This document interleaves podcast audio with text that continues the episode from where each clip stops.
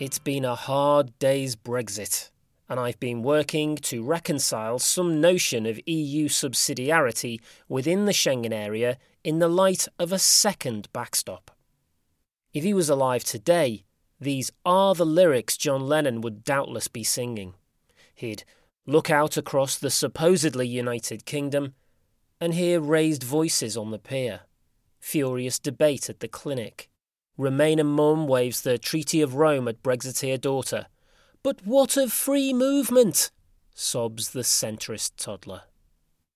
I'm solo travel expert Mike Prowse, and I want to take the heat out of the Brexit debate by toning down the rhetoric surrounding Britain's deadly gamble. And as this episode comes from Liverpool, I'll also be talking about the Beatles.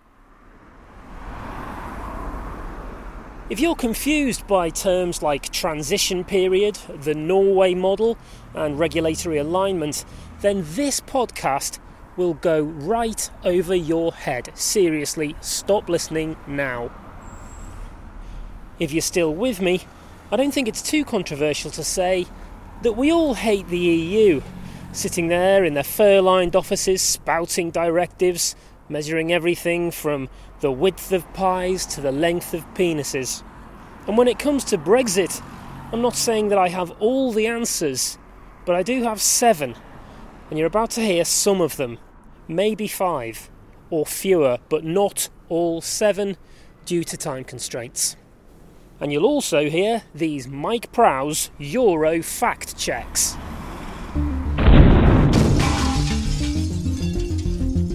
Euro fact check. Critics of EU bureaucracy love to drag up an old myth about the curvature of bananas. If you hear someone going on about EU Regulation 1335, the so called Banana Directive, tell them with confidence they're talking rubbish. Specifications surrounding bananas are set out in EU Regulation 1333, not 5, and I'm happy to clear that one up. Euro fact checked. Liverpool is one of the few English provincial cities to vote Remain. It's a city where the phrase, all right, mate, isn't just an instruction to copulate, it's also a greeting. And friendly as it is, rock up here in your leave tabard and your anti EU cape, you will not be welcomed. And during my research here, I was surprised to learn that two thirds of Liverpool's tourism income is generated by the Beatles, even though there are only two of them and they don't visit that often. The music of John, Paul, George, and Ringo has been adopted by both sides of the EU debate. The farming community has taken up the song If I Needed Someone as a rallying cry for cheap seasonal labour, and it's worth noting that wags in the Home Office affectionately call their photographic database of successful visa applicants the White Album.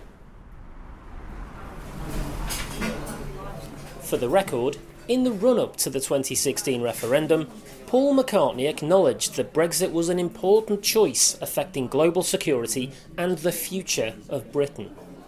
But he didn't vote because he was busy. Ringo refused to be drawn on Brexit, playing his cards close to his chest. He hedged his bets and said, Brexit is a great idea. People should just get on with it. And it's interesting that using Google's DeepMind supercomputer and recently recovered DNA, scientists in Birkenhead have been able to predict precisely which way John Lennon and George Harrison would have voted in the EU referendum. The results will remain under lock and key for 20 years at the request of the Harrison and Lennon estates. But let's face it, it's leave.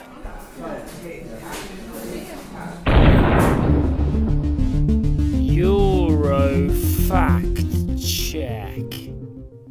The free movement of people originally had nothing to do with letting people work wherever they want. Free movement was about the right of EU citizens to enjoy erotic dance. In 1979, German Commissioner Hans Ziebler called for the people of Europe to shake that old thing. Let's really move and make that ass work. It was, however, mistranslated by the Daily Express to read Shake up the old order, let's reward movement and treat it as work. But the mistranslation deeply moved Ziebler, who immediately began campaigning for frictionless pan European employment rights. Overnight, he abandoned the calls for sexually provocative dance moves which had dominated the first half of his career. Euro fact checked. I'm just outside Liverpool's famous Irish Centre, and you can't talk about Brexit without mentioning the Irish border. It's a common mistake for an English journalist to blunder in on the border question and pay scant regard to the intricacies of Irish politics and history. After the Times leader writer Tim Crossman's poorly received article about the border recently, the Fermanagh Express responded with the one word headline Ballykiss arsehole. That's why I feel that in trying to sum up Brexit and the Troubles, the fewer words I use, the less likely I am to make a mistake. So here goes. Religion, United Kingdom, Republic of Ireland, Northern Ireland some form of customs checkpoint necessary.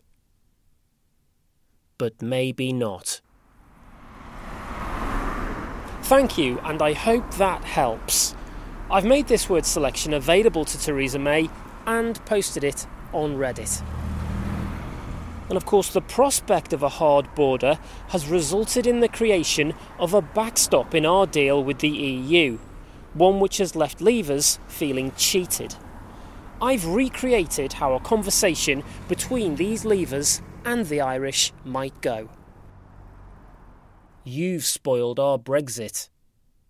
But we didn't do anything different. We wanted to do a Brexit. But we're in the EU. We didn't change anything, so we didn't spoil your Brexit. You bloody did. You'll notice there that I haven't done the accent. The fact is, many Brexiteers have different sounding voices. If you spend any time here in Liverpool, it's impossible not to consider another acrimonious exit. Beatles fans have long believed that the drummer Pete Best was sacked by the band just as they began their journey to the top. But recently uncovered correspondence shows that, in fact, it was Pete Best who left the Beatles.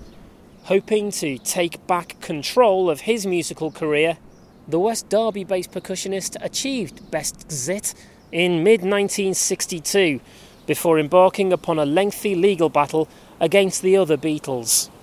He argued that he should retain indefinite access to the group's musical recordings, lyrical content, and fishing territories.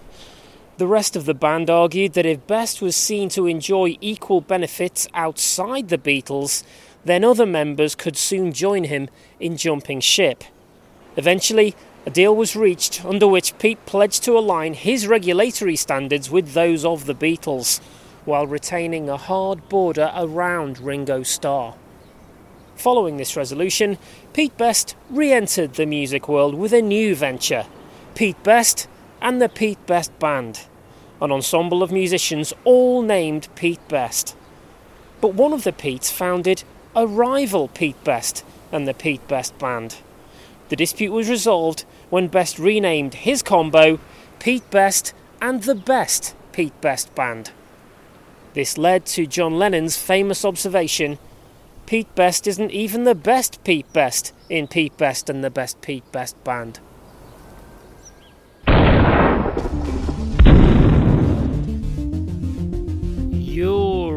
Fact Check. Britain's Secret Intelligence Service has an illustrious history, apart from one blip where for decades it was largely run by Russian spies. But after the Cambridge spy scandal, MI6 was ready to knuckle down and spend the 1980s grossly overstating the military prowess of the Soviet Union. But where does Brexit leave the Secret Intelligence Service? I've got no idea, because despite three emails and a link to an online survey which took me almost an hour to make, the head of MI6 has failed to respond to my correspondence in any way. My fourth email asked how on earth we can combat Islamic radicalisation at home and protect our cybersecurity if spy masters like him can't be asked to answer an email. Thank you, however, to the MI6 press officer who did respond, pointing out that as domestic terrorism threats, both of these issues come under the remit of MI5, not MI6, and that I was, and I quote, basically moaning to Argos about Sainsbury's. Euro fact checked. So, how has Britain's diplomatic team done in the build up to Brexit? Despite some positive headlines, we've been roundly trounced by the seemingly tireless EU negotiator Michel Barnier. But I can reveal the round the clock negotiating energy of the man who has run rings around our team is an EU trick. He is, in fact, the middle of three negotiators working in shifts. They are codenamed Michel Barney, Michel Barnier, and Michel Barniest. And the well rested triplets from La Tranche France have stitched us up good style. This Beatles Brexit special is drawing to a close now. Maybe the UK can learn from the Fab Four that separation doesn't have to mean years of rancour and public name calling. So why not end with the Beatles classic of unwanted separation She's Leaving Home?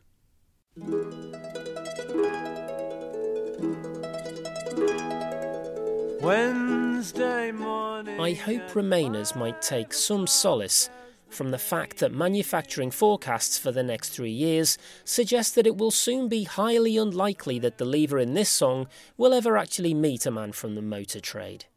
And in the interests of balance, Brexiteers, may your wish be granted that the UK can draw inspiration from the Beatles' relationship with Liverpool and leave as quickly as possible. She's